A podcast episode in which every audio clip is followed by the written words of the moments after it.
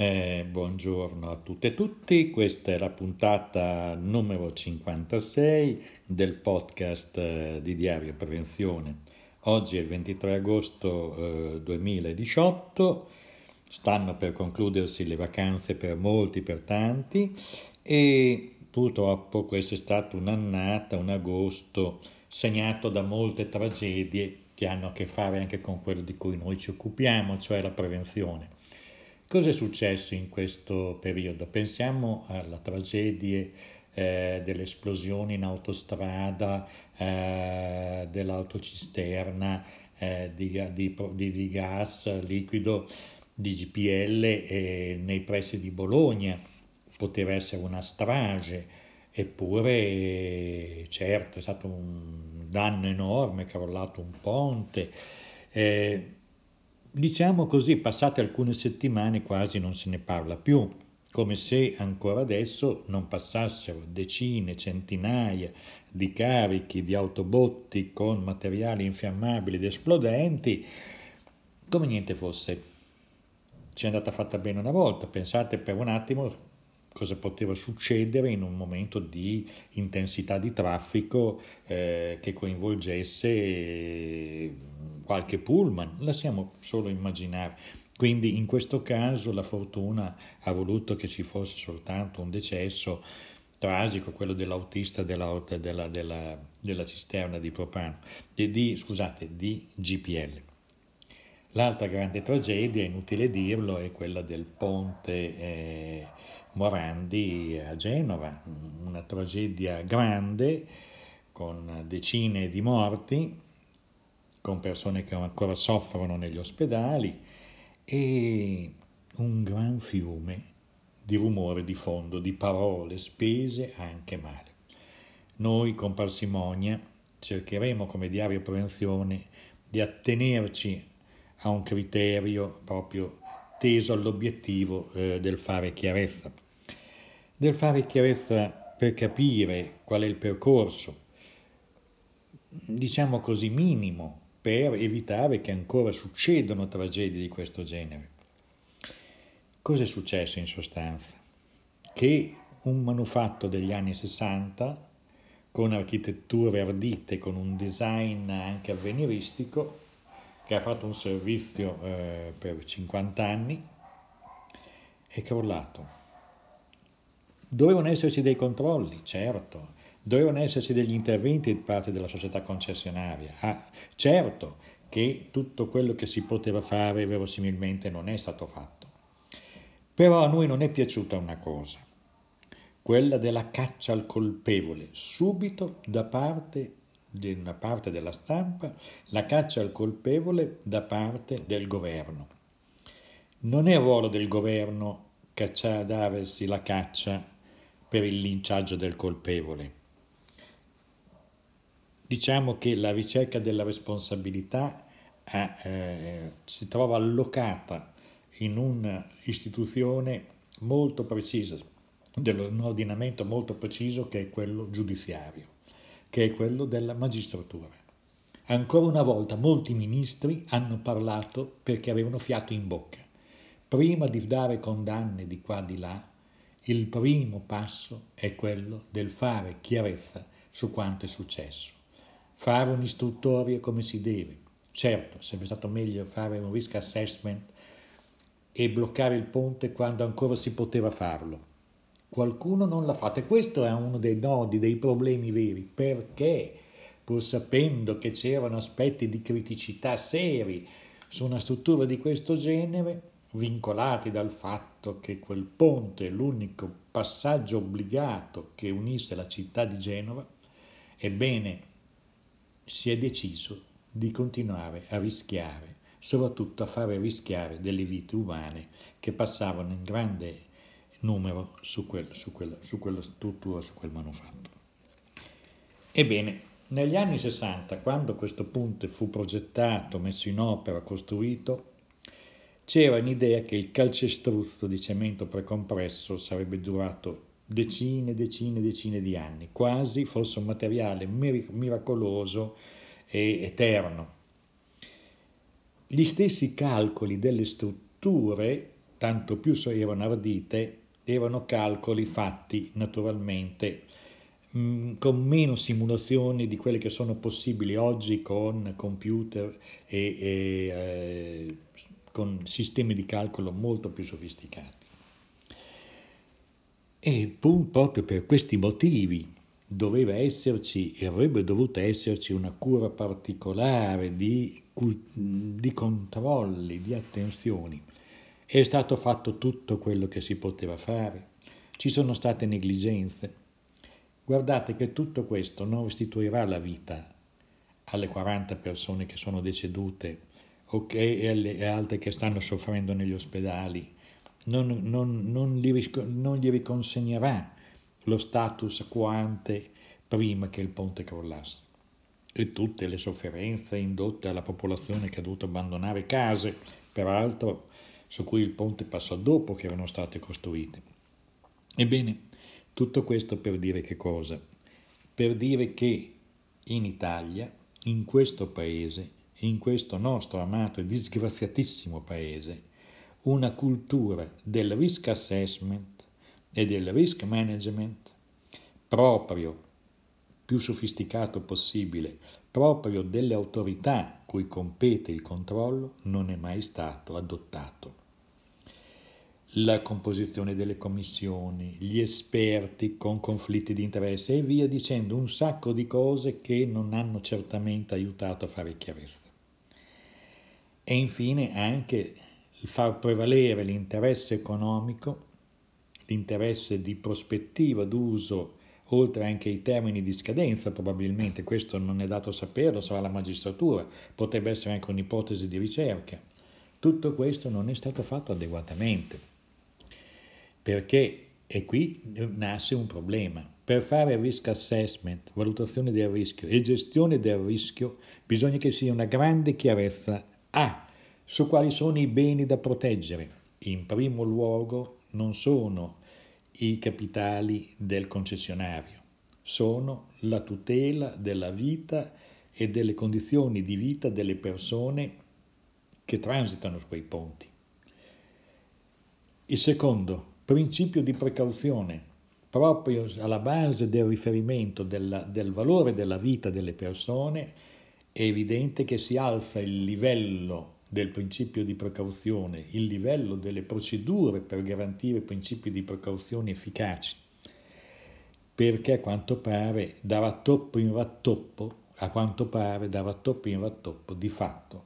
Si cercava di prolungare l'agonia di un manufatto che era destinato comunque, per detta degli stessi esperti che ora sono anche nella commissione, era a rischio di crollo, o comunque se non era a rischio di crollo, a rischio di gravi defiance, tenendo conto di tutta una sollecitazione derivante da un traffico enorme, moltiplicato anche rispetto agli schemi di riferimento che, avevano, che aveva l'ingegnere Morandi quando lo progettò. Allora si progettavano delle, delle strutture, dei manufatti pensate per poche migliaia, 3, 4, 5, 6 mila al giorno passaggi non 60, 70 o, o quanti e quanti ne passavano ogni giorno su quella struttura. Quindi vibrazioni, sollecitazioni, tutto questo probabilmente ha giocato e quindi bisognava che fossero revisionati tutte le, le, le, cautele e tutti i sistemi di controllo e questo probabilmente non è stato fatto. Quindi qui siamo di fronte a un qualcosa che al di là della ricerca delle responsabilità soggettive che andranno individuate, dovranno pagare se hanno stati negligenti, se c'è stata imperizia, se c'è stata imprudenza calcolata, far durare di più l'utilizzo e l'esercizio del ponte per non perderci, per non far perdere la società concessionaria. Tutto questo ci può stare, quindi vanno però senza il linciaggio, perdendo di vista poi che cosa, perché cosa fanno questi signori che sono al governo? Ci fanno dimenticare che è necessario io voglio da un ministro come il cosiddetto ministro Tolinelli, che lo è, però non sembra, che predisponga un sistema trasparente di valutazione dei rischi basati sul principio di cautela per tutto il sistema viario italiano e che abbia una programmazione con soldi destinati a intervenire sulle opere che sono a rischio. Il resto, tutte le chiacchiere che si fanno sul resto, è fuffa, è roba che non serve a nulla, serve soltanto a riempire pagine e pagine di quotidiani o a riempire trasmissioni di improbabili esperti che sparano più o meno sciocchezze e non ne veniamo fuori per un salto di qualità di questo paese che deve avere delle strutture, delle infrastrutture che siano affidabili, sicure per il futuro, per i figli e i nipoti degli italiani di oggi. Diversamente ci raccontiamo un sacco di fandonia, è un paese destinato a un declino, a un crollo quasi simbolico come quello del ponte. Abbiamo tenuto a lungo sul ponte perché abbiamo sempre pensato che fare prevenzione vuol dire fare un sistema, costruire dei sistemi che hanno la capacità di autoanalizzarsi, di correggersi e di, di riprodurre le condizioni di sicurezza facendo di volta in volta, rispetto alle deviazioni, ritornare nella norma con grande capacità e con grande resilienza. Purtroppo la struttura del ponte è crollata dà l'idea che il no, nostro sistema Italia non ha resilienze, cioè non ha quelle capacità di ripresa. Quindi ci auguriamo veramente che ci sia una resilienza, che non faccia perdere energie, montagne di energie, nella sguaiatezza dei commenti, ma che si vada veramente alla costruzione di che cosa? Di un piano nazionale, di un programma nazionale di messa in sicurezza delle infrastrutture con una valutazione effettivamente per fasce di quelle che possono andare bene ancora per anni, altre che possono già essere in crisi, altre che sono da sostituire, da abbattere ricostruire con grande determinazione sapendo che una parte di quelli che non avranno il ponte vicino a casa ma dovranno fare decine di chilometri, sappiano che lo si fa per la loro vita, non è che deve esserci il, diciamo così, il mugugno. Quando si rifà un'opera si rifà, e quindi però possono essere anche ridotti i disagi programmandole per tempo. Abbiamo tenuto un po' lunghe su questa perché è veramente da indignarsi che ancora si facciano i telegiornali con la ricerca, con il, i magistrati fanno il loro corso, devono fare le loro ricerche, devono valutare tutte le responsabilità, devono ricostruire quello che effettivamente è successo e individuare delle responsabilità che sicuramente ci saranno. Ma quello che conta dal punto di vista del futuro, delle prospettive politiche, è quello che dicevo prima. Un programma, un piano per nazionale per le infrastrutture, per messa in sicurezza delle infrastrutture a cominciare dai ponti finendo alle scuole o, fine, o cominciando dalle scuole finendo o agli edifici pubblici in generale. Abbiamo detto queste cose perché effettivamente eh, le cose sono poi, tornando al discorso iniziale del, del traffico, di grande volume di traffico di combustibili, di infiammabili e così via, Qui bisogna veramente che si faccia un'operazione di rispensamento per il futuro della struttura produttiva italiana e anche della logistica, fare in modo che i passaggi a rischio ne vengano in qualche modo ridotti, che si usino, si dice il ferro, ma guarda, non dimentichiamo Livorno, eh? quando poi i carri, i carri merci non sono manutenzionati, avremo poi delle stragi come quella di Livorno di qualche anno fa. Quindi attenzione, non è la mitizzazione di un sistema, è il fatto che i sistemi devono essere evoluti, controllati e devono soprattutto essere pensati per funzionare in sicurezza. Molte delle cose che oggi marciano su strada non sono pensate per lavorare in sicurezza. Poi è evidente che ci sono altri aspetti. Mm, ci sono cose che non, non rientrerebbero immediatamente nel discorso che vogliamo fare, però una nota la dobbiamo fare. C'è da indignarsi, c'è veramente da vergognarsi di quello che sta facendo il ministro degli interni italiano facendo un sequestro di persone, più di 170, su una barca, una nave, una nave italiana della Marina Militare Italiana, mettendo a rischio la salute, mettendo a rischio, ma soprattutto usando i loro corpi per una specie di trattativa basata sul ricatto simbolico e morale su persone che non hanno responsabilità e colpe, questo ministro, parliamo della Diciotti, della nave Diciotti che sta ormai da 4-5 giorni attraccata a un porto italiano, la nave della Marina Militare Italiana attraccata a un porto italiano, messa cosiddette in quarantena, quando poi di ragioni per la quarantena non ce ne sono, per, non, per impedire lo sbarco di questi naufraghi, contravvenendo tutte le convenzioni internazionali e portando l'Italia fuori dai limiti della legalità. Questo ministro è il quanto di peggio ci potesse capitare. Noi abbiamo una sguaiatezza dell'uomo che non c'entra molto e una insostenibilità del suo agire, perché quando la cifra che viene fuori da questa vicenda è che la pancia degli ometti del bar sport trovano e si incarnano in un personaggio che diviene uno statista da bar sport, basato proprio soltanto sulle pulsioni della pancia, è evidente che siamo a un passo dall'inciviltà e da pericolosissime derive verso situazioni in cui è difficile poi tornare indietro. Il ministro Salvini sta con i suoi comportamenti incivili condannando l'immagine dell'Italia a dei livelli inenarrabili.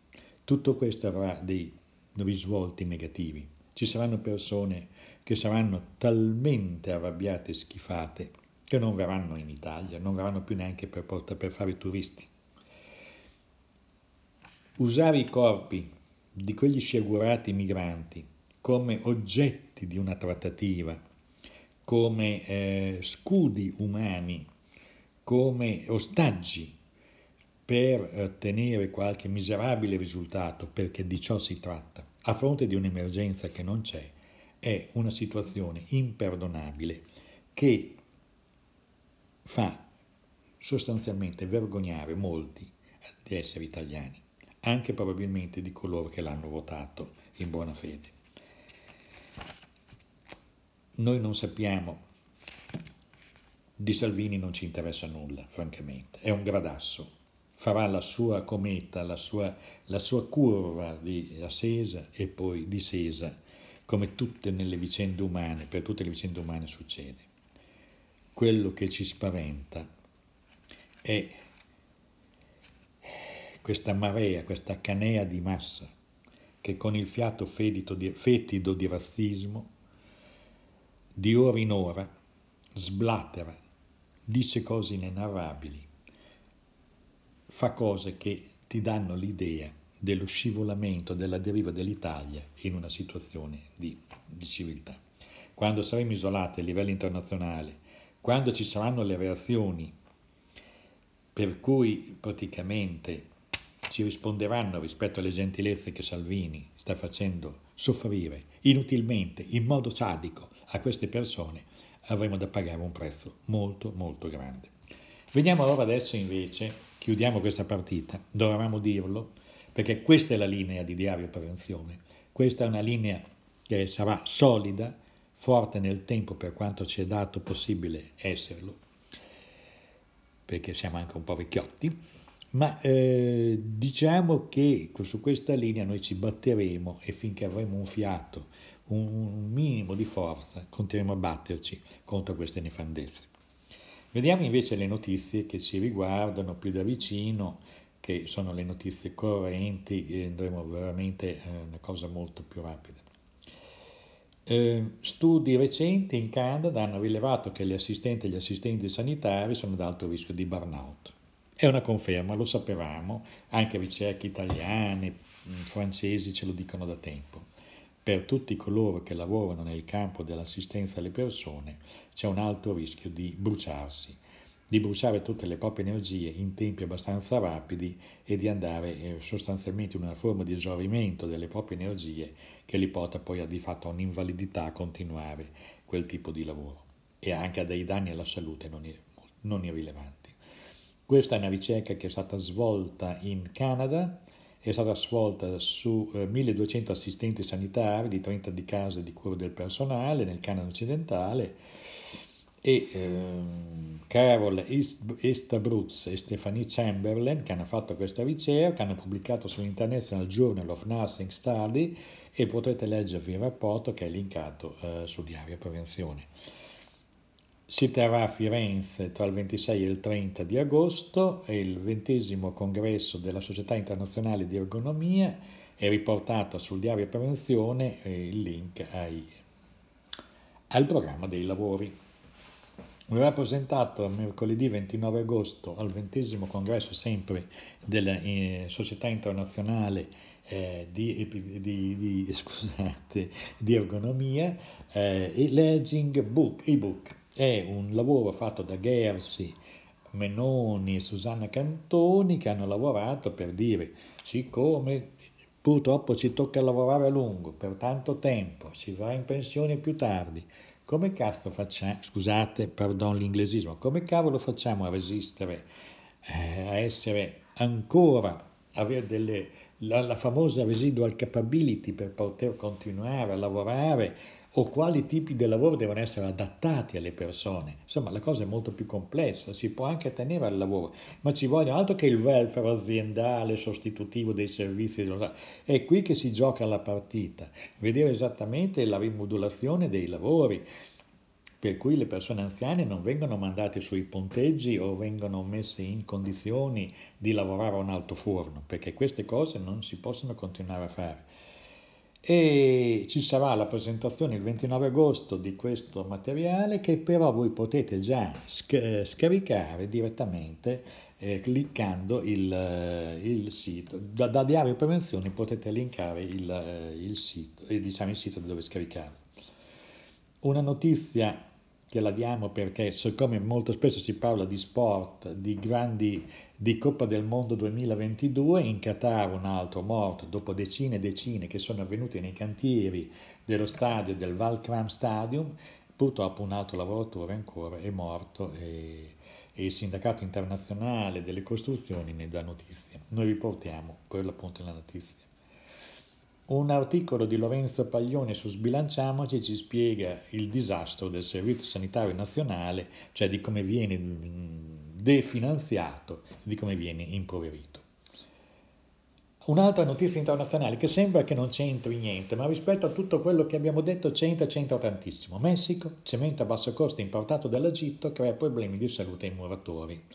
E certo, quando il prodotto può contenere percentuali di nickel, cromo o altri, altri materiali che sono allergizzanti o che sono gravemente tossici, è evidente che i lavoratori stanno male. Poi è evidente che il, diciamo, il materiale costava un terzo in meno, Fatto, è un dumping internazionale sul basso costo di sostanze chimiche, materiali di produzione, materiali per le costruzioni. Tutto questo naturalmente crea problemi enormi perché bisogna controllare effettivamente quello, la qualità delle cose che circolano, cioè il problema dell'avere? Dell'avere una certificazione di qualità dei prodotti in entrata, con controlli in entrata, con controlli in uscita, devono esserci, perché altrimenti dai solventi con contenuti di benzolo eh, o di benzene troppo alto, eh, materiali, prodotti eh, che hanno dei residuati di produzione più scadenti, per cui sono più scadenti ma hanno residuati tossici nella loro composizione. Tutto questo deve essere in qualche misura ostacolato da barriere che devono essere altro che le barriere di Trump. Queste sono le vere barriere che ci devono essere per evitare il dumping sulla salute eh, della gente. Andiamo avanti. Eh, Abbiamo la newsletter del mese di agosto dell'Istituto per il Lavoro di Toronto che ci spiega come gli orari di lavoro comportino patologie diversificate tra uomini e donne, in particolare le donne che hanno orari troppo prolungati rischiano di ammalarsi di più di diabete rispetto ai maschi. Detto questo però non ce ne facciamo una gran gioia perché se manteniamo alti ad esempio gli orari dei maschi, è probabile che i maschi si ammalino di altre patologie che non sono il diabete. Quindi il problema vero sarebbe lavorare l'orario giusto in modo tale da non ammalarsi. È un po' la palisse, però ci vuole. Poi andiamo alla notizia clou. Trump introduce l'uso dell'amianto in diversi settori, la rabbia dei cittadini USA sui social perché c'è veramente una cosa che è oscena, eh, ancora una volta la, ci sono delle connection di interessi che eh, giocano una partita di rimettere sul mercato l'amianto. Allora l'amianto c'è ancora in Brasile, c'è ancora in Russia, qualcosa in Canada però lo stavano superando, e, bene, i paesi produttori sono questi, Russia in particolare. L'interesse a rimettere il, il, con Trump, che è un delirante perché dice che il, praticamente l'amianto fa bene, perché è utile, perché... E quindi ha dato modo alla, all'EPA di dire, cara EPA, adesso te non via il ban, via, via il bando, te di volta in volta dovrai autorizzare l'uso dell'amianto per tutta una serie di settori. Questa è la, la notizia sulla, che è stata proposta e che ha creato molte, molte, molte opposizioni, mo, molti, molte posizioni contrastanti negli Stati Uniti. Però dobbiamo stare molto allerta perché questo eh, rischia di essere un movimento internazionale e se si realizza questa connection Trump-Putin, perché anche Putin è interessato al mantenimento sul mercato dell'amianto, possiamo essere a rischio anche nei paesi europei. Altre notizie ancora, l'OSIA presenta le sfide in materia di salute e sicurezza sul lavoro derivante dalla, dalla, dalla robotizzazione, è un materiale che potete link, è linkato da Diario Prevenzione e potete leggerlo con interesse. Fine, vediamo una cosa abbastanza singolare, i postini e le aggressioni dei cani, questi eh, sono i postini inglesi che hanno avuto il problema, ma eh, diciamo che anche i nostri quando vanno in certe case isolate e così via e rischiano che il cane salti la recinzione e li azzanni, non è remoto perché basta chiedere postino eh, aggressione cani a postini e vedrete su internet, vi divertite a vedere quanti sono i casi che vanno sulle cronache locali che poi non si vedono nelle cronache nazionali. Bene, si avviamo verso la conclusione. Eh, guarda caso c'era un lavoro fatto molto bene che lo segnaliamo, treni, sicurezza e salute, eh, un RLS delle ferrovie, eh, che ha dato poi modo alla Società Nazionale degli Operatori della Prevenzione di rispondergli sempre sulla sicurezza sui treni e guarda caso poi qualche, questo è un post del primo agosto e qualche settimana dopo è arrivata la tragedia del ponte eh, di Genova.